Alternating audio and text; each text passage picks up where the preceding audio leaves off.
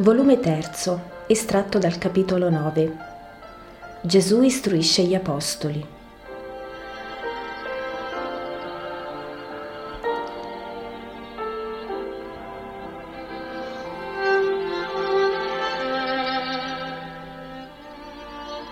Signore, perché non prendi riposo nella notte? Questa notte io mi sono alzato e non ti ho trovato. Il tuo posto era vuoto. Perché mi cercavi, Simone? Per cederti il mio mantello. Temevo che tu avessi freddo nella notte serena ma molto fresca. E tu non avevi freddo. Io mi sono abituato in molti anni di miseria ad essere mal coperto, malnutrito e male alloggiato. Quella valle dei morti. Che orrore. In questo momento non era il caso, ma un'altra volta che scendiamo a Gerusalemme, perché certo ci andremo, vieni, mio Signore, verso quei luoghi di morte vi sono tanti infelici là e la miseria corporale non è la più grave. Ciò che più rode e consuma là è la disperazione. Non trovi, mio Signore, che vi è troppo durezza verso i lebrosi? È l'Iscariota che risponde prima ancora di Gesù e dice, e vorresti allora lasciarli fra il popolo, peggio per loro se sono lebrosi. Non ci mancherebbe che questo per fare degli ebrei dei martiri, anche la lebbra, a spasso per le vie, con le milizie e le altre cose, esclama Pietro. Mi sembra che sia misura di giusta prudenza tenerli relegati, osserva Giacomo d'Alfeo.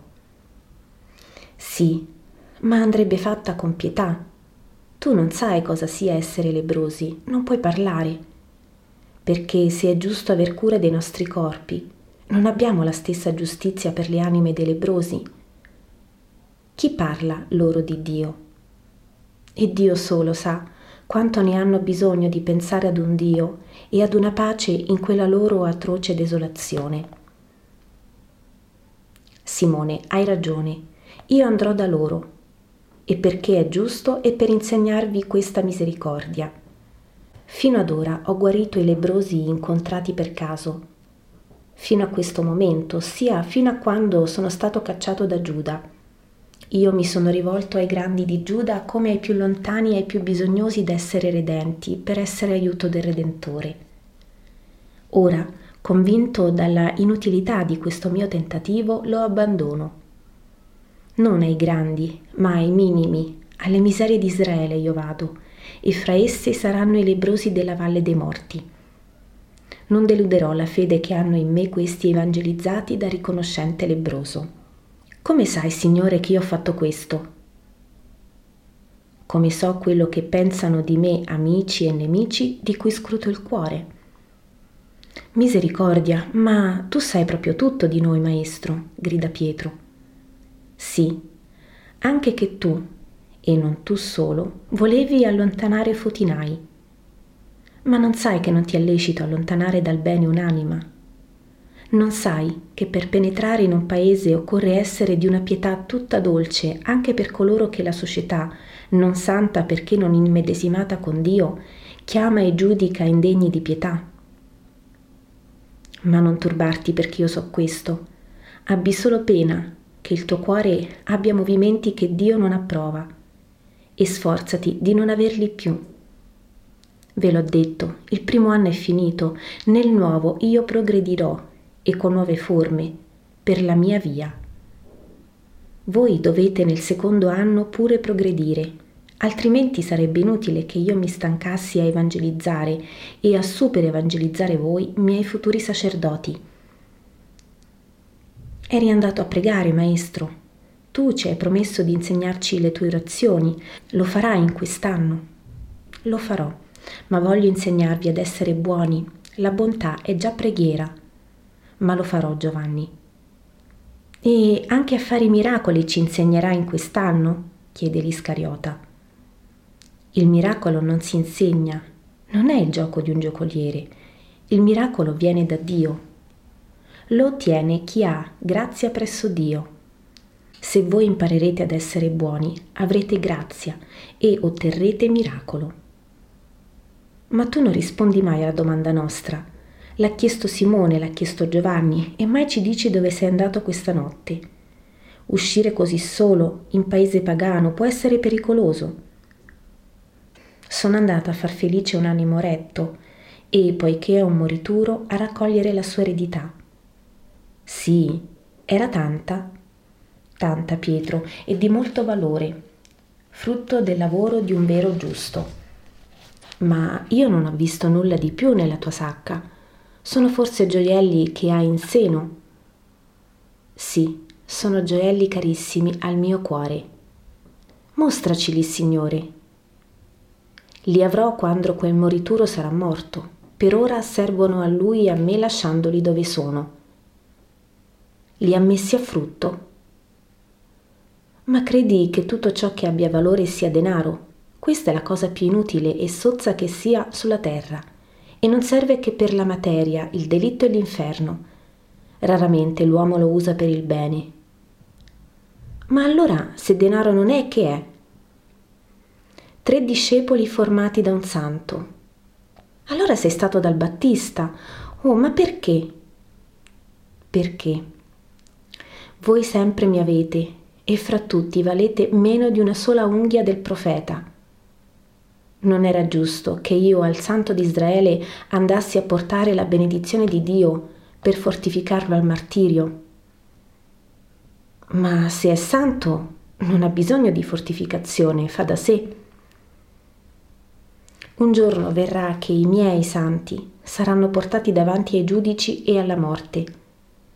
Saranno santi, saranno in grazia di Dio, saranno confortati dalla fede, dalla speranza e dalla carità Eppure io già sento il loro grido, il grido del loro spirito. Signore, aiutaci in quest'ora. Solo col mio aiuto i miei santi saranno forti nelle persecuzioni. Ma non saremo noi questi, non è vero? Perché io non ho proprio la capacità di soffrire. È vero, tu non hai la capacità di soffrire, ma tu, Bartolomeo, non sei ancora battezzato. Sì che lo sono, con l'acqua, ma ti manca ancora un altro battesimo, allora saprai soffrire. Ma sono già vecchio e da vecchissimo sarai più forte di un giovane. Ma tu ci aiuterai lo stesso, non è vero? Io sarò sempre con voi, sempre. Cercherò di abituarmi al soffrire, dice Bartolomeo, e io pregherò sempre, fin da ora, per avere questa grazia da te, dice Giacomo d'Alfeo. Io sono vecchio, non chiedo che di precederti e di entrare con te nella pace, dice Simone Zeloti. Io non so che vorrei, se precederti o esserti vicino per morire insieme, dice Giuda d'Alfeo. Io ne avrò dolore se ti sopravviverò, ma mi consolerò col predicarti ai popoli, professa l'Iscariota. Io la penso come tuo cugino, dice Tommaso. Io invece come Simone lo Zelote, dice Giacomo di Zebedeo. E tu, Filippo? Ma io dico che non ci voglio pensare. L'Eterno mi darà ciò che è meglio. Oh, ma tacete, sembra che il maestro debba morire presto. Non mi fate pensare alla sua morte, esclama Andrea. Hai detto bene, fratello mio. Sei giovane e sano, Gesù. Devi seppellirci tutti, noi più vecchi di te. E se mi uccidessero? Non ti avvenga mai, ma io ti vendicherò. Come? Con vendette di sangue? Eh, anche con quelle se me ne dai licenza, ma altrimenti levando con la mia professione di fede fra i popoli le accuse gettate su te. Il mondo ti amerà perché sarò instancabile nella predicazione. È vero, così sarà. E tu Giovanni? E tu Matteo? Io devo soffrire e attendere di avere con molta pena lavato il mio spirito, dice Matteo. E io, dice Giovanni, io non so. Vorrei morire subito per non vederti soffrire. Vorrei esserti al fianco per consolarti l'agonia. Vorrei vivere a lungo per servirti a lungo Vorrei morire con te per entrare con te in cielo. Tutto vorrei perché ti amo.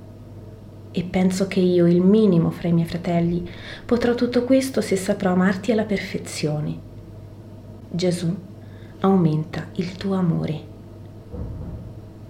Vorrei dire, aumenta il mio amore, commenta l'Iscariota, perché siamo noi che dobbiamo amare sempre più.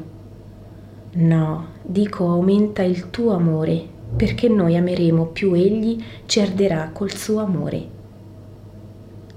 Gesù si attira vicino il puro e appassionato Giovanni e lo bacia in fronte dicendo, Hai rivelato un mistero di Dio sulle santificazione dei cuori. Dio si effonde sui giusti e più essi si arrendono al suo amore, più egli lo aumenta e cresce santità. È questo il misterioso e ineffabile operare di Dio e degli spiriti si compie nei silenzi mistici e la sua potenza, non descrivibile con umana parola, crea non descrivibili capolavori di santità. Non è sbaglio, ma è parola sapiente, questa di chiedere che Dio aumenti il suo amore in un cuore.